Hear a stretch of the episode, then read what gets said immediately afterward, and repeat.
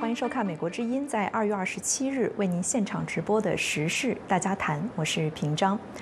高官落马，大佬失联，中国金融圈到底在发生什么？两会召开在即，北京能否拿出经济纾困方案？我们今天将邀请专家进行深入分析，也欢迎观众朋友们通过《美国之音》在 YouTube 的直播聊天室与我们互动，向嘉宾提问或者发表您的看法。二月二十四日，河南省纪委监委通报，河南省人大财政经济委员会副主任委员徐诺金涉嫌严重违纪违法，正在接受调查。徐诺金曾任中原银行董事长，这已是该行第二任董事长落马。二月十九日，中国检察机关宣布，原中国银行董事长刘连葛因涉嫌贪污和违法放贷而受到起诉。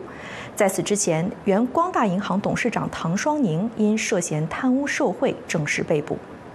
据不完全统计，进入2024年以来，中国已有十多位金融高官落马。自2023年以来，已有超过百名金融官员被查。与此同时，中国资本圈大佬也接连神秘失踪。二月份，曾经的公募一哥千和资本创始人王亚伟第三次被曝失联。这一次，千和资本首次正式公告回应，王亚伟因个人原因暂不参与公司运营管理。此前被曝失联的资本大佬还包括华兴资本创始人包凡、天弘基金总经理郭树强等人。那么，中国的金融圈到底在发生什么？我们来请教两位嘉宾。我们今天邀请到的两位嘉宾分别是南卡大学艾肯商学院讲座教授谢田博士，以及美国信息与战略研究所经济学者李恒清先生。欢迎二位。呃，刚刚我们提到的这些高官落马和大佬失联，当然首先是跟中国的金融反腐有一定的关系哈。其实金融反腐很早就开始了，到了二零二三年有明显的加码迹象。我看到有一个统计说，最近两年啊，中国平均每三到四天就有一个金融干部落马。谢田教授，您觉得习近平为什么从二零二三年开始呢，要在金融反腐上加码呢？呃，习近平在金融反腐上加码，是是。啊，问题一一个问题呢，呃，越来越来越严重。那习近平显然是认为呢，他自己的政策啊，他自己亲自规划、或亲自指挥、亲自部署的一些经济政策呢是对的啊。他认为他自己走的经济方针、走的路是对的，因为他也在那个自自己认为呢，他在引领中国，甚至要引领世界。那那这样的话，他怎么能错呢？这这实际上是也是一种这个独裁者的一个心态。他这个思路，他在这种情况下呢，他他一定是这样想的。但是呢，我们又知道中国经济和金融呢又出了大的问题，并且这问题看来呢也越来越严重。随着中国这个房市啊、股市啊频频的那个暴雷和崩塌，那他这个金融出了问题的话呢，作为他这个总的指总的指挥在说，呃，他要甩锅，他要把责任推到别人，那他就要需要替罪羊。从这个角度讲呢，他这个反腐也好，反贪也好，呃，反非法放贷呀，这些他都是必须做的。呃，他在做的时候呢，实际上呢，就这个等于在告诉人民，就是说，虽然我是我是对的，但是呢，下面执行的人是错的啊，所以他在会层层加码，试图把这个问题解决。我们看到他最近呢，刚刚把这个低高的掌门人呢。也用了一个政法委出身的人来担任，呀，担任现在也是这个目的，就是他在金融反腐上加码呢，是为了这个应对现在中国金融出现的越来越严重的深层的问题。不过，现中国的金融啊市场其实跟还有它的特殊性，我们之前在前面的节目当中啊反复谈到过。嗯，金融在金融反腐初期呢，很多分析人士认为习近平会在这个金融反腐当中投鼠忌器，因为金融这个圈子虽然很多啊是中共权贵的白手套，但他们往往不是一家的白手套，而是同时是很多家的代理人，所以动金融圈也就意味着会同时动到很多红色家族的利益。那如果习近平搞选择性反，腐，他又摆不平这些利益纠葛的话，就会触发一个反习联盟的形成。我们还记得当年的这个安邦的案子、海航的案子，我们都有很多这方面的讨论。那李恒清先生，您觉得这些年观察下来，您觉得习近平有没有在顾及这件事儿呢？呃，原来应该有，但是现在越来越不顾及了。呃，比如啊，最早的时候，所谓的金融上出问题的时候啊，最早的时候就像这个中小银行倒闭，那典型的案子就是包商银行啊、锦州银行啊，那个时候呢就开始啊抓人，并且呢让这个工商行、中行啊出来接盘，那个时候盘子不大，所以呢接呢也接得动，但是现在呢就不一样了。二零一五年那个股灾，习近平认为啊是有人故意的在搞破坏。所以就抓人。实际上啊，那个时候那个股灾之所以产生啊，那是他习近平和李克强他们两个人忽悠股民，想有意的想抬高这个股市的市值。结果后来呢，是大量的金融从业者啊，就开始呢这个趁这个机会，当然就赚钱嘛。结果呢，他呢就开始呢把大量的金融从业者就抓起来或者限制出境。那个时候所谓的这个反习联盟哈。其实呢，已经是无所作为，已经无所作为了。到后来这段时间，我们再看这个 A 股这一次崩，换人，哎，实际上中国已经进入到了一个多米诺骨牌倒塌的状态，应该说叫系统性的崩塌。所以前呃，应该说一个月左右的时候，这个省部级促进金融健康发展培训班上啊，习近平呢高调的这个出来讲话。然后呢，要求这个金融监管部门长长牙带刺。结果你看啊，那个会上啊，来参加的这个在讲话的人当中，至少中央中央的这个 CCTV 的这个联播上报的，没有一个是金融的专家，没有一个是这方面领域的权威人士，没有，是谁在那主讲啊？是蔡奇。所以说，这个习近平要求啊，带带牙长刺，实际上是什么？就是要用政法来管理经营了。所以应该说到现在为止哈，他基本上是顾不过来了。因为什么呀？摁起了葫芦就起了个瓢，所以根本就就就弄不过来。另外一个，现在的大量的权贵哈，现在都想着跳船呢。哪里还有机会？还有什么想法？说是去搞什么反习联盟啊？现在大家就是看着他一个人耍猴，哎，你耍到什么？反正已经没救了。嗯，谢田教授，您在这个问题上怎么看？您觉得习近平的这个反腐不停，甚至层层加码，说明他遏制住了某种对于他个人的政治风险无所顾忌了，还是说他其实感觉风险更大，更不敢停下来了呢？他应该是感觉到这风险更大。这样的话，他也不会去，就是说一定去折腾折腾，对吧？我们知道，这个全中国老百姓都知道，这个共产党呢，他就是折腾。习近平他自己啊，包括他父亲到他自己呢，也也经历过共产党这种各种官僚这种折腾。我相信他实际上他自己也不希望这种事情再出现，因为这样这毕竟对他的政权是不利的。但是呢，呃，一个人一个生命或者一个个体的生命。呃，他你在这个病入膏肓的时候呢，你是越体检或者越是这个做手术要摘掉什么瘤子啊，做什么事情的话呢，你一打开那个腹腔，打开肚皮以后，你发现那里边全都是瘤子啊，那那个时候你怎么办？这个像是中国经济或金融面临的问题。你不摘的话呢，不摘掉这些瘤子呢会死，你摘掉的时候呢也也会死，那怎么办？呃，但是他现在呢就是说已经到了这种程度呢，他就说。至少他在努力做什么呀？你成功与否，我认为他自己也不知道。这个到底能不能真正挽救了共产党，挽救了中国金融呢？他也他也不知道啊。但是他一定要做呀。他在做的时候呢，他可以说那些不好的地方呢是别人的错呀，这是别人的错。但是他不做什么的话呢，无所作为的话呢，别人就会指责呢，呃，错误都是他的了，啊。他现在所以处在这种情况下呢。它风险也越来越大，它也根根本就停不下来了。有的时候呢，坐在这种位置上的人呢，实际上是这个是不济。是，呃，我们也应该看到，金融反腐在中国是有一定的民意基础的。习近平曾经多次誓言要斩断资本和权力之间的勾连，这个话在中国的民众当中引发了强烈的共鸣。那么刚才二位也都提到，问题在于金融反腐进行到现在有没有啊多少改变一些资本和权力之间勾连的局面？李恒清先生，您在这个问题上怎么看呢？呃，我觉得啊这个呢是有中国特色的。首先呢，中国啊是一个一党独裁的政治体制，所以呢，中国党呢是依靠权力进行垄断，哎，依靠权力呢来进行利益分配，所以呢，那个时候啊，就很多的权贵啊，这些后来说呢，说拉出来的一些腐败分子啊，实际上呢，都是通过权力的垄断来进行这个谋取暴利。在市场经济国家呀，资本都是围着利益转，但是在中国呢，资本呢都是围着权力在转，是内生的，是内，啊，必然。啊，收敛一点啊，改头换面，但是呢，压力一小又回来了，这个就是中国的一个恶性循环。所以呢，这个反腐在金融反腐当中是有民意基础，因为分配不公嘛，所以很多的老百姓呢，那肯定是觉得呢是非常的不公道的。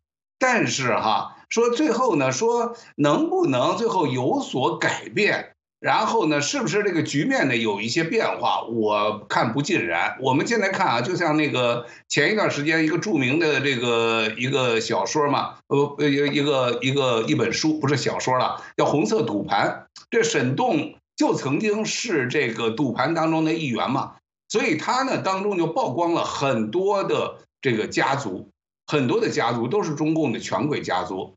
哎，他们呢？而且呢，提到呢其中的一些白手套，你包括他的前妻段伟红啊，然后包括许家印呢等等啊，哎，他们现在呢被抓了，被抓了，或者呢是现在呢正在待决，哎，像许家印现在呢是被控制起来了，但是还没有审判呢，哎，但是我们可以看到哪一个家族真正受到了冲击，哪一个家族真正受到冲击，所以到这个时候哈，你就会看到了。那说这个时候，所谓习近平说要斩断这个资本和权力之间的勾连呢，那只是说给大家听听，或者他自己曾经那么想过。但真的动刀的时候，那就投鼠忌器，那就开始有所有所。应该说，市场啊，这个资本市场啊是来钱最快的，然后呢省时省力，哎，而且在中国的现在的这个体制下哈。它正是一个最大的一个发财的机会和和渠道，所以呢，它就权力的手权，所以那么多的例证哈，我们随信手拈来都是，所以从这些角度看哈，这个实际上还是一个忽悠忽悠大家，最后维持统治。但是目前看，总的来说，中国的这个金融腐败、金融崩盘啊，已经在不断的加速，在一个坍塌的过程当中，所以呢。这个习近平呢，现在能有的招数和变数基本上使完了。是，所以有分析人士认为，金融反腐并不能够改变金融腐败的土壤，反而带来了一些躺平效应，对中国走出经济困境起到了反作用。谢田教授，您是否认同这种分析呢？也基本上认同这种。首先呢，就是说金融反腐呢，并不能改变这个金融腐败的土壤。这个腐败的土壤呢，实际上就是共产党，就是共产党的整个这个统治的机制啊。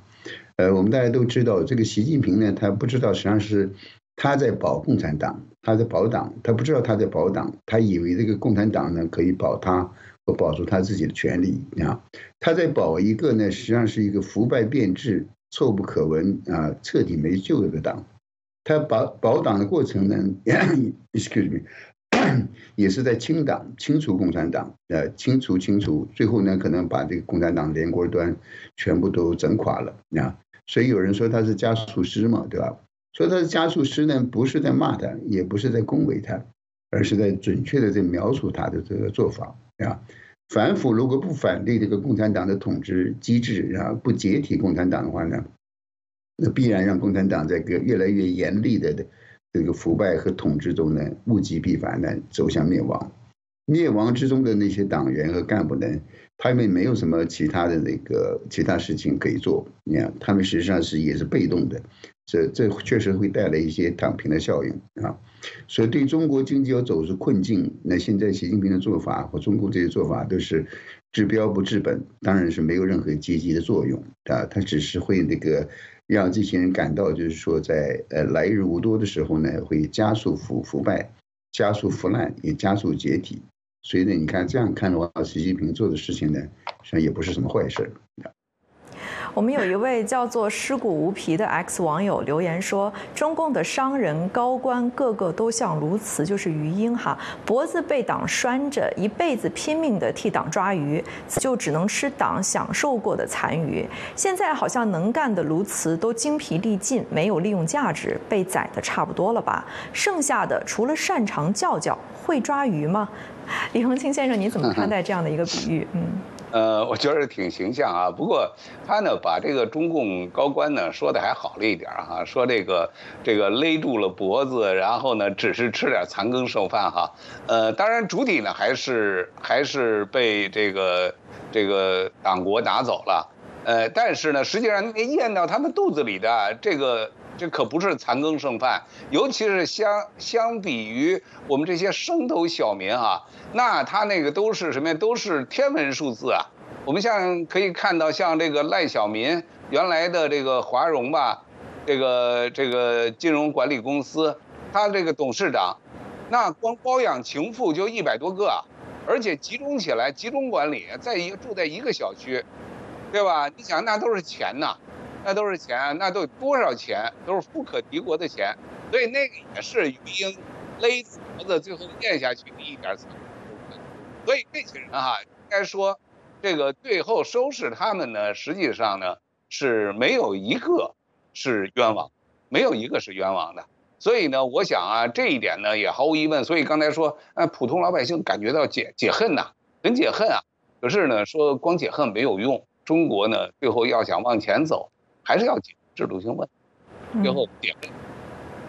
是我们这位网友还提到，就是说，呃，被宰掉了这些鸬鹚之后呢，剩下的都是只擅长叫叫，不会抓鱼啊。这个弹射到我们刚才说到的这个官员躺平的问题。那从另外一方面来讲，我想继续请教李恒清先生，如面对中国现在的这样的一种经济的现状，您觉得北京有没有可能会在二零二四年放松金融反腐的力度呢？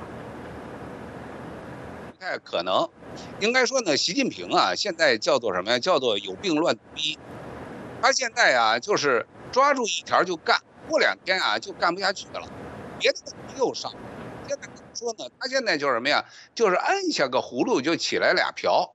所以呢，现在是问题太多了，所以他呢摁来摁去啊，他就忘了。所以呢，大家都说啊，习近平呢是著名的烂尾烂尾地。哎，他这个事情干一段呢就烂了尾，那个事情干了一段就烂了尾。因为典型的像上海，他刚上台的时候，上海的这个这个自贸区，对吧？没过两年，最后就实际上已经烂尾了。他不承认，然后就在中国呢又一下批了七个，对吧？所以呢，像这样的事情啊比比皆是。所以在现在这种情况下啊，金融反腐呢实际上是跟他现在的一个特殊的环境。所逼迫的，为什么没钱了？从中央到地方啊都没钱了，所以他认定这钱都跑哪去了呢？他说都被这些金融的这些大佬们给他吃掉了。哎，刚才说都被那些鱼鹰给吃掉了。哎，所以呢，最后弄得他现在想花钱都没有了。但实际上，这个现在啊，真正的问题是百孔千疮，而且呢，现在是屋漏又逢连阴雨，所以他后续啊肯定是顾不过来。他要又要抓权，然后很快呢，我估计啊也就收了，就是在混日子。这就让我想起来啊，那个时候在明末的时候啊，崇祯皇帝，那个时候呢，这个李自成已经打到这个昌平了，哎，很快就要进入德胜门了，所以崇祯皇帝就急了，说那个时候说现在军民啊一块儿来保卫明朝，保卫大大明的江山，所以怎么办？所有的人要动员官兵啊，这个。民民老百姓啊，都上城墙去守城，但是需要有军饷啊。这个时候呢，国库已经拿不出银子来了。国库最后搜来搜去，拿出来二十来万两银子，根本不顶用，怎么办？他就说找皇亲国戚要。结果呢，这些皇亲国戚啊，个个在这个金銮殿上哭穷。最后呢，这个他的国舅说呢，他捐出来任捐五万两这个白银。然后呢，回家就把他家家具都拿出来在街上卖，说呀要卖了这些家具呢，帮助皇帝呢来帮助崇祯皇帝来守这个北京城。哎，结果啊，大家一看啊，说全绝望了，哎，根本就没有钱，也没有没有能力来守了。最后呢，城破了以后，李自成的这个这个起义军啊，跑到这个国舅家一搜，最后搜出来将近三十三百万两黄这个白银，所以你看啊，他拿出五万两还卖家具，我觉得现在啊就跟那个时候差不多了。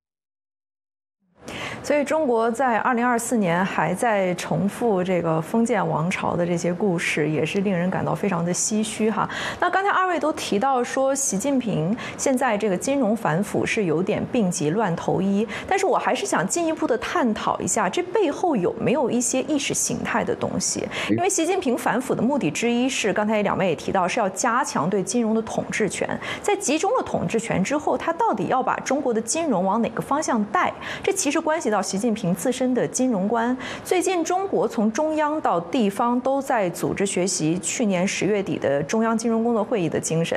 那外界认为那次会议是对习近平的金融观的一次比较系统的整理。谢田博士，您觉得习近平金融观的特色是什么？他对金融的理解和他的前任们是否有所不同呢？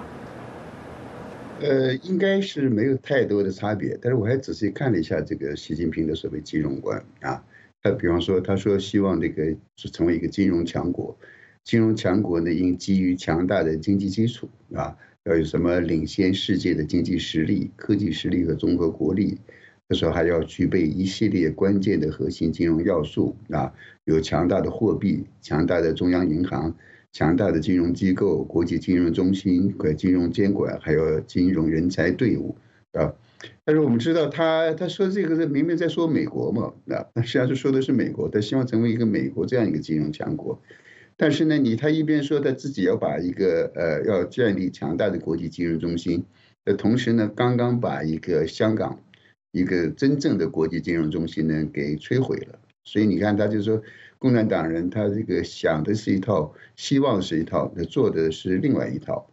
在形容习近平他自己呢，我认为他实际上是从一个，呃，他的自己的这个教育啊或工作背景来看呢，他对这个金融实际上是还有有一定的抵触，他并不是真正相信这个现代金融啊。他比方他提到他他金融管理，他提到说金融是国家重要的核心竞争力，他认识认识到这个确实是很重要的一份啊，呃，重要的一部分。他也认为金融安全呢是国家安全的重要组成部分。啊，呃，金金融制度呢是这个基础性的制度，啊？呃，这些认识都是不错的，这都是对的，对。但同时呢，他马上又说了一句，他说我们要所以呢，就是因为这样，我们才要加强党对金融工作的领导。这个问题就来了，啊，呃，还有一点呢，他我认为他呢对这个现代金融呢，呃，可能还是缺乏一些真正的了解。他实际上他说金融呢要要紧紧紧围绕服呃服务实体经济。金融一切，就是它实际上是完全就是说，不知道金融业作为一个服务业本身呢，它自己本身就是一个行业，而是它对它来说呢，应该是这个围绕着这个实体经济来服务的，对吧？所以他对这个金融的理解呢，实际上是，呃，又期望有像美国一样强大的一个金融强国啊，他又害怕这个金融的这种流动性和这些风险啊。呃，实际上这个金融这个事情本身呢，他就是他就不喜欢党的领导，共产党呢就要习近平要加强党对金融工作的领导，金融或者这个资本呢，他恰恰就是不喜欢港党的领导，不喜欢任何人的领导，对吧？而金钱的本质，我们知道实际上是这个德行和德心，心就是心香的心啊。那有德才有钱啊！你说共产党净干这种缺德的事儿，他怎么会有钱呢？啊，比如他跟钱实际上是过不去的，啊，他整天又想着要抢钱啊，呃，那钱的话可能也不跟共产党就是去玩儿，对吧？就是他实际上一边一边希望一个用按的这个尊重金钱流动的规律，在这个成为一个金融强国，成为美国，是吧？但同时呢，他做的话呢？就做的是一种，就是说倒退，就是说让这个种让共产党权力来深深介入金融，呃，你可以说他就是说，呃，像打着左左转的灯要向右拐，实际上或者打着右拐的灯向左拐，基本上就是这样。李恒清先生，您如何评价习近平的金融观当中展现出来的这种矛盾性？那从更宽泛意义而言啊，呃，金融市场一个健康的金融市场，是否跟中国社会曾经的那种权贵资本主义和习近平口中的这种社会主义，其实都是不兼容的？嗯，应该是这样。我我应该是基本上我都同意这个谢田教授的刚才的这个分析哈，在关于这个。习近平的这个金融观，呃，首先呢，他讲的什么这个强国那个强国，这个货币也要强大，然后体系也要强大，然后各方面的这个服务能力也要强大。其实呢，那个就是什么呀？就是梦话，他就是一个梦话。我就是他老是愿意做这个所谓的中国梦嘛，所以我想呢，这个确实对他这儿呢就是非常合适，确实就是一语，就是做梦的话。但是呢，中国这个习近平呢，真正他的这个金融的核心啊，我帮他，我也去学了这个，学习了他这个这个讲话，呃，我帮他总结了，我觉得就是三个方面。第一个呢，就是加强党的领导，党要领导一切，党要领导金融，所以呢，这一点呢是他的一个核心要义，一切都是从党领导这儿来开始，那就是最后就是他领导。当一个国家最后都变成一个人领导，行行业业、方方面面都是听命于一尊的话，你想这个国家会是什么样子？即使他是上帝，他有那个这个无所不在的能力，那也顾不过来。所以，何况他呢是个普通人呢？所以，我想呢，这个呢是他的核心。另外一个呢，他的这个讲法叫什么？叫做脱虚向实。他实际上呢，他觉得这个东西脱虚向实，这个东西是他的一个新的发现一样。其实呢，错了。哎，现在刚才我觉得这个谢田教授讲的很好啊。这个实际上金融行业自身啊，它也是一个行业。哎，它不仅要服务于其他的行业，服务于实体经济，它自身啊要想能够健康，那它自身有自己的发展的趋势和发展的方向。哎，它也会得病。所以呢，那这个过程当中呢，所以才在华尔街就产生了很多的这个，比如像衍生产品啊，这个服务性产业呀，包括次生的呃这个次贷的这种这这样的这种产业，最后使得它越做越活。当然这里头有内在的这个风险，所以呢，最后在风险出现问题了以后，也曾经发生过二零零八年底的这个次贷危机，引发了全球的金融危机。但是呢，它有一个很强的一个自身的一个自身的一个规律，规律性的这种这种解决问题的办法。哎，你看，从二零零九年开始以后，中国呢，呃，这个美国呢，十几年，这个整个金融市场都是在一个基本健康的一个状态发展，跟中国比就没办法比了嘛，对吧？第三一个是他现在最担心的，那就第三条就是什么呀？就是防范和化解金融风险。因为现在啊，他这金融风险都等到现在要爆棚了、塌下来了，他才开始意识到，其实金融风险我们都谈了好多年了，对吧？中共中央就根本就不意识到，为什么？他们还在想着闷声发大财，还在想着东升西降呢。所以呢，这个是这三方面啊，是目前习近平的所谓的金融观。但是呢，他一个他是陈旧的。是过去的陈旧的，不知道谁给他灌输的，没准李道葵啊什么的。但是呢，真正再往前发展，他现在已经变成了一个什么呀？变成了一个跛脚的，就是头疼医头，脚疼医脚的这样的一个处理问题的一种哲学了。所以呢，这个东西走不长。但是我们回过头来比较西方的这个金融市场哈，它呢，金融市场啊需要几个方面。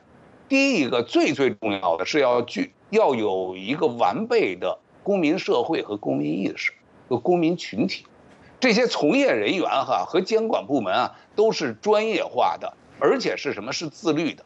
你比如就从会计师这个角度来说，这个中美国这个会计师这个 CPA 们啊也曾经有过作假的时候，对吧？所以把美国最大的会计师事务所阿瑟安德森搞垮了，对吧？那个时候也扰乱了这个美国的市场。市场秩序，但是很快不到一年，在美国就推出了萨宾奥克斯利法案，然后呢，行业啊最重要的什么是行业自律？这些会计师啊，他们要自律，他们不是要针对这个跟跟这个财政部或者是跟 SEC 去斗，他们是跟自己斗，因为如果不自律的话，哈，最后呢，老百姓你的用户都不用你的产品了，那我们就失业了。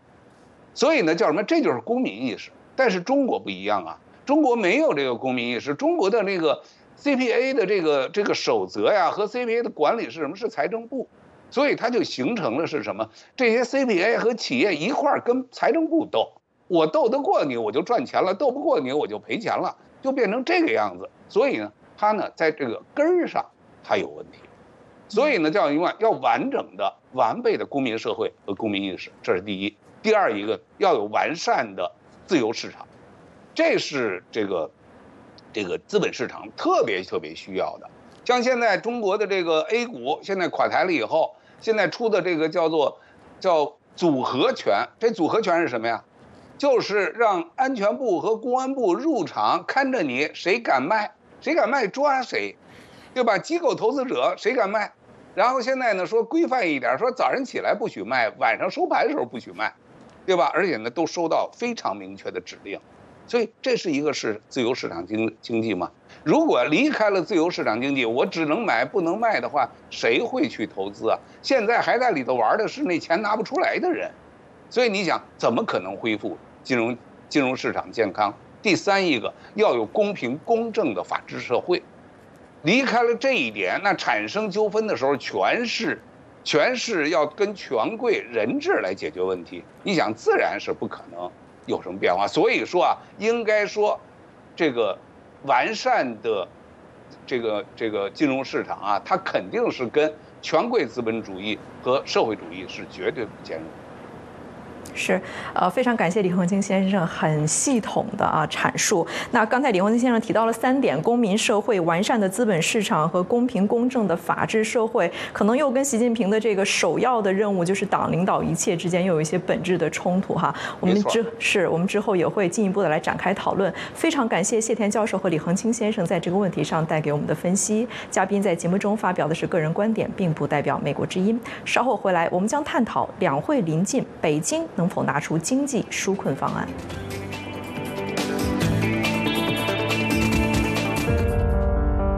在变化的时代，世界似乎充满不确定性。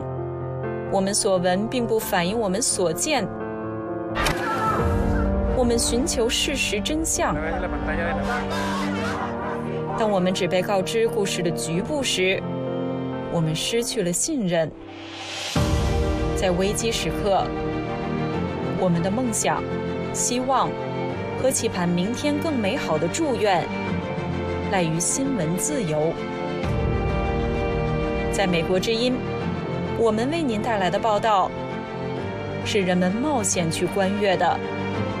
我们把世界连接在一起，并伴以事实真相。在美国之音。我们向您展示完整故事。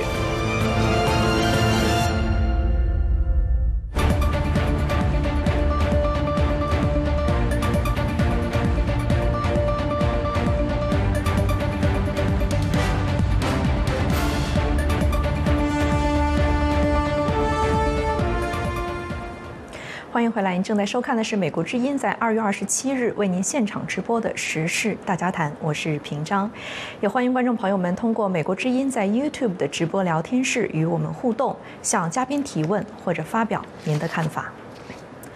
中国一年一度的人大政协两会将于下周在北京召开。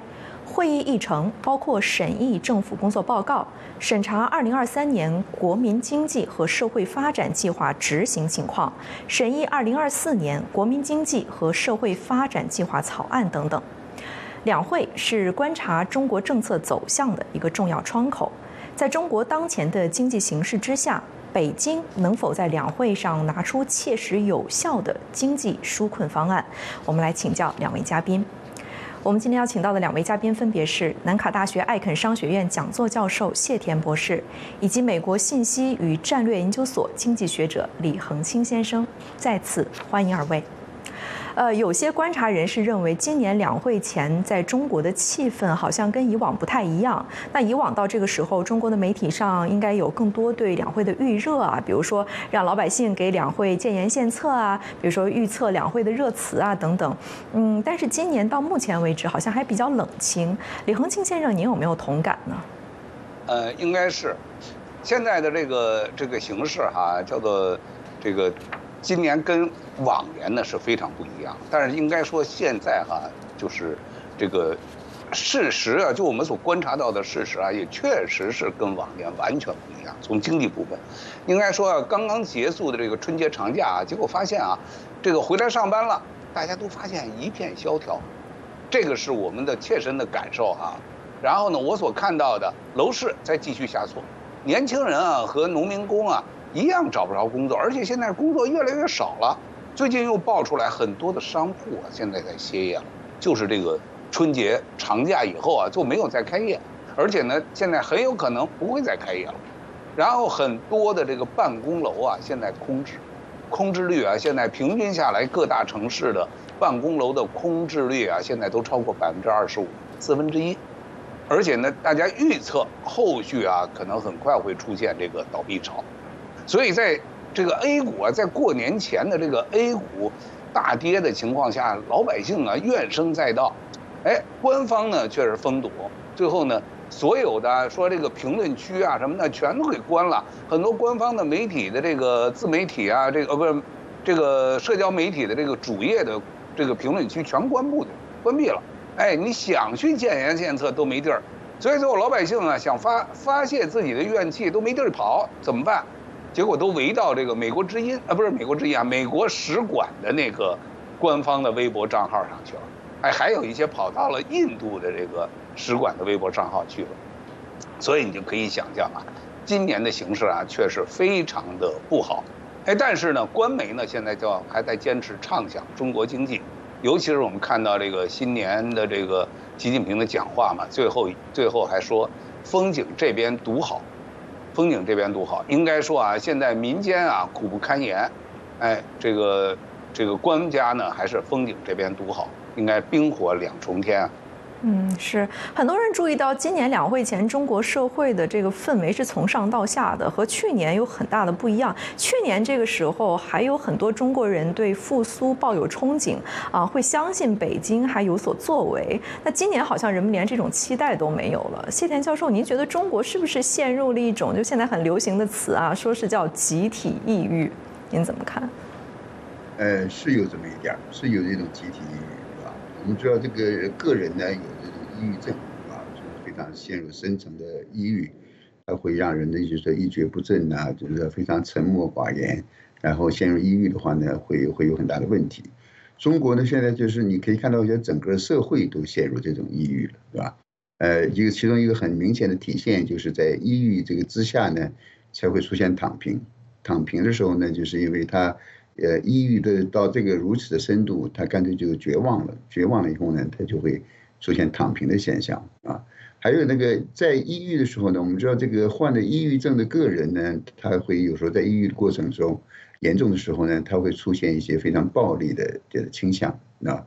那整个这个国民呢，整个社会都抑郁的话呢，也会有这种就是说呃想着这个呃。就激烈的武力武装冲突啊，我们看到中国那个戾气，中国整个社会的戾气非常严重，好像很多人呢，就是说为了一点点鸡毛蒜皮的小事，可能就是大打出手，甚至那个刀兵相向，就是出现杀人的事情，对吧？很多人也在那个呼吁，我记得有一个有一个这个主播主持人在那个网上呢，他在呃发出说中国历代这种农民革命的口号拿出来以后呢。引起了一片回声啊！人们大都是喊这个，呃，遍地都是陈胜吴广啊，遍地都是陈胜吴广，所以这种氛围确实是跟那个去年不太一样。去年不太一样呢，有一点呢，就是说，去年的时候确实很多中共人呢，对这个政府啊，对中共呢，还是抱着抱着一些希望，对着复苏呢，抱有一个憧憬。你比方希望那个也许那个中央政府啊，会有所作为啊。但是呢，这个几次事情下来以后呢，他们发现呢，呃，他只能绝望。你比方说，他们相信中共中央政府呢可能会去挽救恒大，是吧？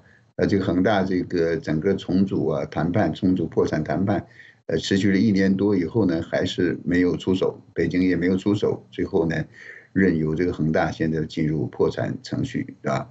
呃，中国房市呢，中国也是老百姓也在希望中国中共的政府能出手，能够不能让这个房市这么破灭，是吧？但现在看来，这个房市呢还在继续的往下滑，继续的破灭，就是说，在一次一次的从房市到现在还有股市，现在也是一样。我们知道这个上证指数呢，从原来最高点的那个六七千点呢，现在跌到这个三千点以下。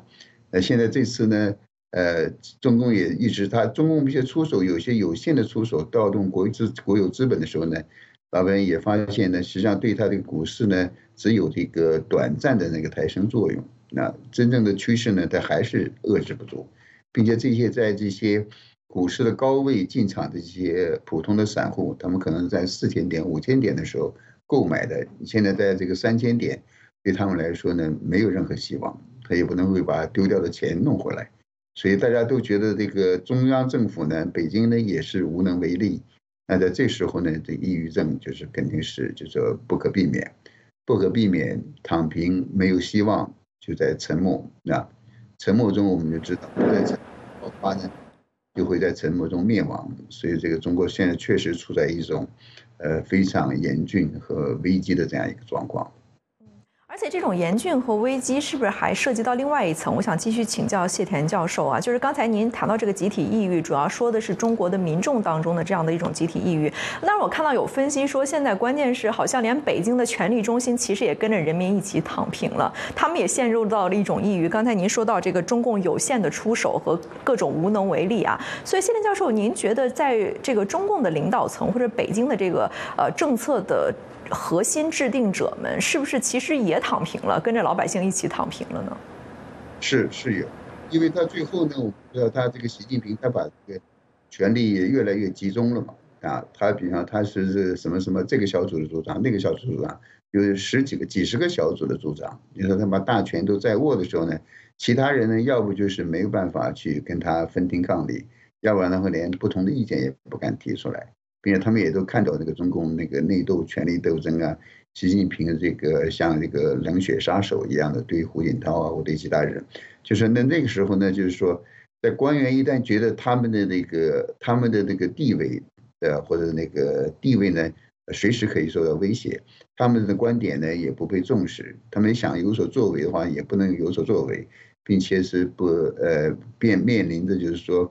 呃，如临深渊、如履薄冰这个状态的时候呢，那个时候不做呀，不做，不有所作为，什么也不做呢，就跟着混事儿的话呢，可能是最好的一个对自保的方式。那那这个时候呢，像是官员也在躺平啊，所以这个习近平可能非常着急，就在于就是说他做老百姓躺平，人们不跟共产党玩了，你不理他了，也不号不响应他的号召了。现在连他周围的官员恐怕现在也都在也在慢慢躺平。就是万马齐喑的状况呢，现在就在出现了。这个两会也提供了一个窗口啊，来观察北京到底是不是也躺平了。呃，所以外界很关注在两会上会不会出台一些经济刺激政策。德国之声在最近的一篇文章当中就引述荣鼎集团合伙人赖特的话说，全国人大不会公布任何政策火箭，部分原因是中国没有通过传统渠道维持经济增长的好办法。李恒清先生，您是否认同这种分析啊？就所谓的这个传统渠道指的是什么？那有些分析认为。中国其实，在货币政策上已经没有空间了，但是在财政政策上还是有一定空间的。您怎么看？呃，我基本上同意荣鼎的看法啊，因为我也是一直在关注荣鼎一些分析。呃，荣鼎呢，其中呢，他提到啊，刚才这个莱特呢，他提到那个传统渠道啊，所谓传统渠道呢，实际上是中国在进入 WTO 以后这二十多年的时间里头，它一直延续的拉动经济发展的。这个渠道，它呢，而且呢是行之有效。应该说，中国呢最后高歌猛进的这二十多年啊，实际上呢是依靠这个所谓的三驾马车，这就是它的所谓这个传统渠道，就是出口、呃投资和消费。现在呢，这三驾马车啊几乎都熄火了。出口呢，大家都知道出出口不振，而且现在随着世界产业链、供应链的重组。然后呢，现在大量的外商又移出中国，所以呢，这个出口这一块啊，现在是危机重重，现在订单呢减少了很多很多，而且呢，未来呢，随着很多的产业线、供应线呢，这个彻底离开中国以后啊，这一块呢会下得更大。另外一个呢，大家都知道呢，就是消费这一部分，中共呢现在呢，政府呢想尽了一切办法，各地从中央到地方啊，想尽办法，然后从补贴呀到各种各样的什么这个购物券补贴呀。这些办法都想尽了，想的招儿，都想想想绝了，哎，但是呢，老百姓就是把不钱不把钱拿出来消费，所以这个呢就是一个大的问题了。然后投资，投资呢现在呢完全是靠这个政府投资，而这个民间的这个投资呢现在缩减的非常的厉害，应该说这个传统渠道三驾马车呢基本上都熄火了。那现在呢要想在这个。这个出台所谓的刺激政策啊，现在无外乎呢就是两个嘛，一个呢是货币政策，一个呢是这个财政政策。如果还想用市场来做的话啊，呃，否则的话你就干脆就搞行政政策了，那个就不属于市场经济的部分了，那就是你该抓人就抓人了，该这个想想想怎么收拾就怎么收拾。那过去还有那个说是公私合营，还有这个没收资产呢，对吧？所以那个咱们今天不谈。但是呢，所谓的这个货币政策哈，也就是印钱嘛，放水，在过去三年啊，应该尝试了很多次，而且放了大量的钱。据说呢，现在呢，钱呢流入市场呢，至少超过二十万亿，二十万亿这个货币。哎，但是呢，这些钱呢跑哪儿去了？又都流回到流回到银行去了，都流到银行去了。为什么？因为。民间呢，这个消费和民间投资啊，大家都没有信心，都看不见那个投资的热点和消费的点，和另外也没有这个消费的能力，大家都对未来的预期非常低，哎，投资进去了以后就等于是打了水漂了，那谁还敢投啊？所以呢，从用货币政策这块的刺激政策，高刺激啊，就没有刺激出来这个经济增长，而且呢，这里头有一个巨大的风险，就是呢通货膨胀，因为呢。这个前总理啊，李克强曾经说过，这个月收入不到一千块钱的，在中国有六个亿。那这些低收入的这些人群啊，如果你要是通货膨胀了以后，他们怎么活？所以呢，这一点呢是投鼠忌器的一部分。另外一个就是财政，财政这个政策呢，所谓转移支付就靠举债。现在呢，是中国政府呢，除了举债以外，现在还现在预计呢要达到百分之三点五以上的这个财政赤字。实际上，超过百分之二就是一个危险的警告线。现在已经超过了百分之三点四了，现在准备要超到百分之三点五甚至以上。所以呢，在这个十二月五号啊，就是去年十二月五号，在这个美国的这个评级公司啊，Moody 呢就宣布中国政府的主权信用评级啊，把它下调到了一个 A one 这个状态。理由就是中央政府啊救助地方和这个地区的。这个努力啊，向国有企业提供这个财政支持的这些方面呢，都是收效甚微的，而且呢，目的呢，把香港的这个主权的这个评级呢，从 AA 酸，最后呢也给它降了，把它的展望呢，这个从这个稳定转到到负线，呃负负面了。应该说呢，这个增加了融资的成本，就使得发债呀越来越难。那你发债越来越难，就没有钱了嘛。所以应该说。中央政府也好，地方政府也好，想用财政政策来刺激经济，这个，这个呢也是非常难。应该说啊，用那个对中国男足的那个评价，那个播音员经常说哈，剩下的时间已经不多了。所以李恒清先生认为，不仅仅是啊这个货币政策没有空间了，财政政策也没有空间了。那这是不是到目前为止三中全会还没有召开的原因呢？因为我们知道，其实两会啊通常不是宣布重大的这个经济政策转变的场所。如果要是有什么经济政策的转变的话，应该是在三中全会上出台。但是我们看到，本应该在去年秋天举行的三中全会，一直拖到两会前也不见踪影。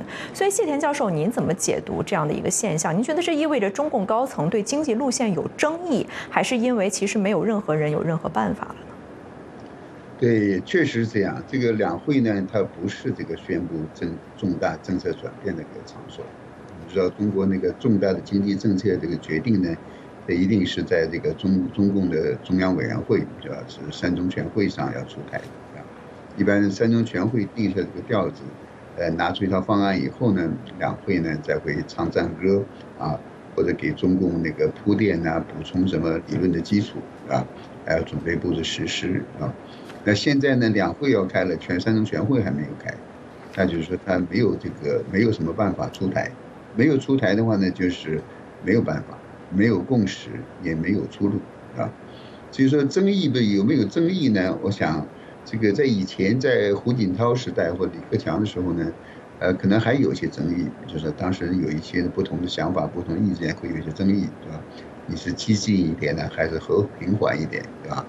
呃，现在看来，这个就是整个这个中央政治局啊、政治局常委的，全都是徐家、习家军的人，全都是习近平的人，他也也没那么没什么好争议的，啊，你这谁还敢再争议啊？你争议多了以后呢，你就像这个胡锦涛那样被被架出去了，所以呢，现在基本上就是在这个中南海，大概除了习近平以外呢，大概其他的我们刚才也提到，这些六常委也好，政整个政治局也好，这委员呢，说大家都在躺平，都在躺平，他也不会积极的为这个就是说所谓的复苏呢提出什么贡献啊，每个人都想自保，就想得过且过，能混过去，混过去，并且中国经济的问题呢，现在看来也确实是基本上是没救了，这个这个经济啊，金融的，就是真是病入膏肓。就是说，呃，中国自己呢，他你刚才恒星也谈到，不管是那个货币政策、财政政策、财政政策，都起不到应有的作用。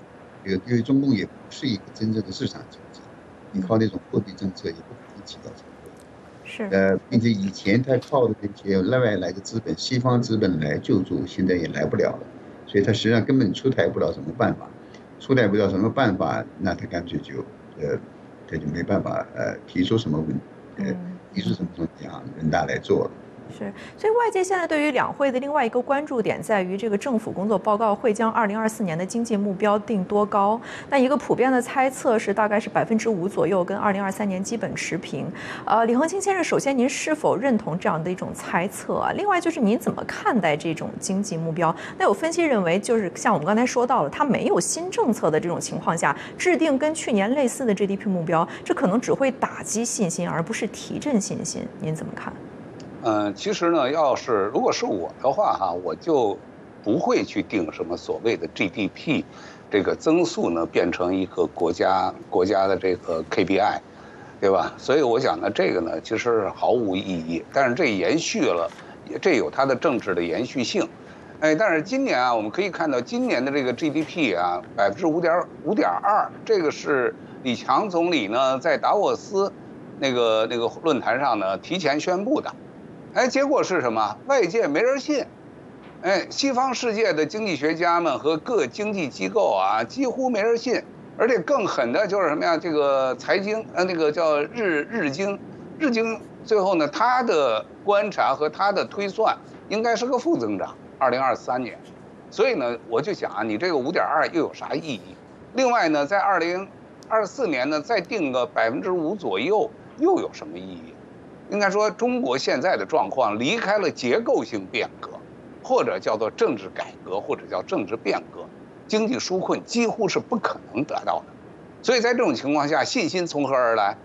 对吧？那就是掩耳盗铃，最后规定一个高的一个这个经济增长的一个数预期的数值，那不就是骗人嘛？对吧？实际上毫无意义，最后一定会自己打自打耳光。嗯，李克勤先生刚才提到了这个 GDP 的增速目标，其实没有什么意义。确实，最近有很多关于这个 GDP 英雄论跟自行车理论之间的碰撞。那有人就认为说，不要再以 GDP 增速论英雄，GDP 慢下来没关系，甚至有助于经济转型。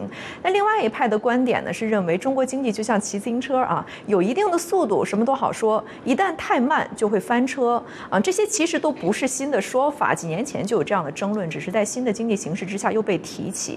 呃，谢田教授，您在这个问题上怎样的思考？您比较认同哪种说法？对这个 GDP 英雄论的，还有什么自行车理论的？呃，那现在看来就是说，好像呃，中共也知道，他这个用 GDP 来定政绩，用 GDP 来这个吸引外国投资，呃，用 GDP 来展示中共所谓这个治理国家有功，这些呢，现在看来都破灭，并且中共呢，就像恒清也提到。中共在这个世界经济论坛也好，在国际上再发布那些经济增长的虚假数字的话，呃，也没有人相信的，骗术没人相信的，对吧？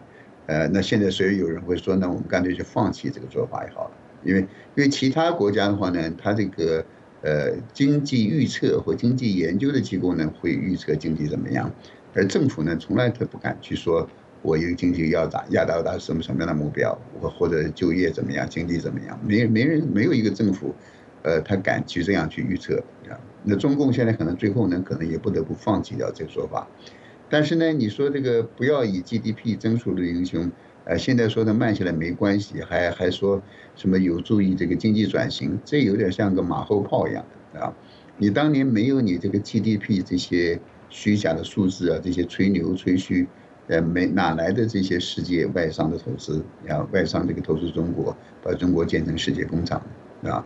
以至于说那个，所以这个是呃一个马后炮的理论啊，这些是中共可能不得不放弃的东西。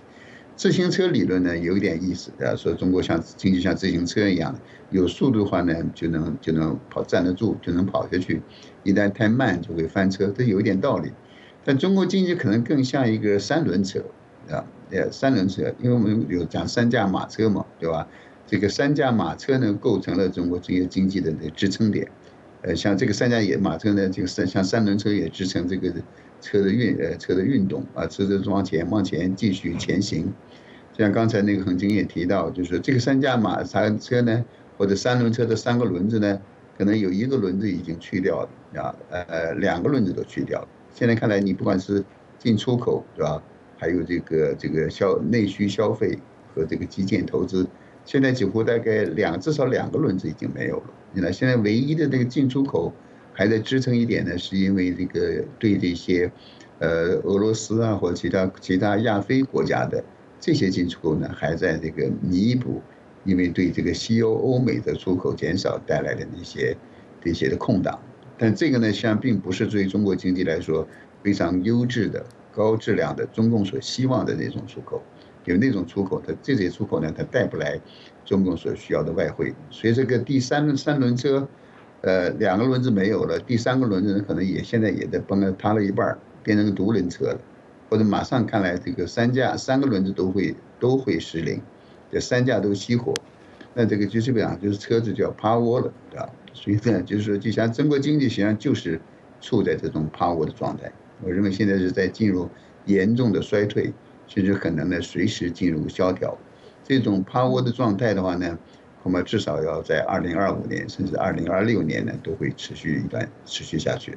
嗯，我们有一些 YouTube 的网友啊，也在节目的过程当中给我们留言。一位叫做领梅的 YouTube 的网友留言说：“现在这种沉闷的政治气氛，经济不可能好得起来。要想经济好，政治气氛也必须宽松啊。”我们刚才两位嘉宾也谈到，还有一位叫做记录的 YouTube 的网友说：“地方政府负债累累，哪里还有钱做什么？开个会也是应付，大家都在造假作秀的玩家啊。”确实，我们看到中国在这个召开两会之前。前的各个地方政府也召开了自己的两会，那也公布了二零二三年经济发展的成绩单，还有二零二四年的 GDP 目标。那官方的数据显示，中国三十一个省级经济体当中，有十七个都没有能够达成零三年的 GDP 目标。那在二零二四年，他们给自己设定的目标啊，几乎所有的地方经济增速都低于去年，或者是与去年持平啊。所以，李恒清先生，您觉得现在这个地方政府是不是也开始趋于保守了？已经不想再参与玩这个这个吹牛的游戏了？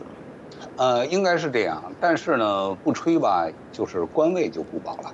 现在呢，总书记要求他们去吹，所以他们想尽一切办法去讲。所以从中央到地方都是一样的。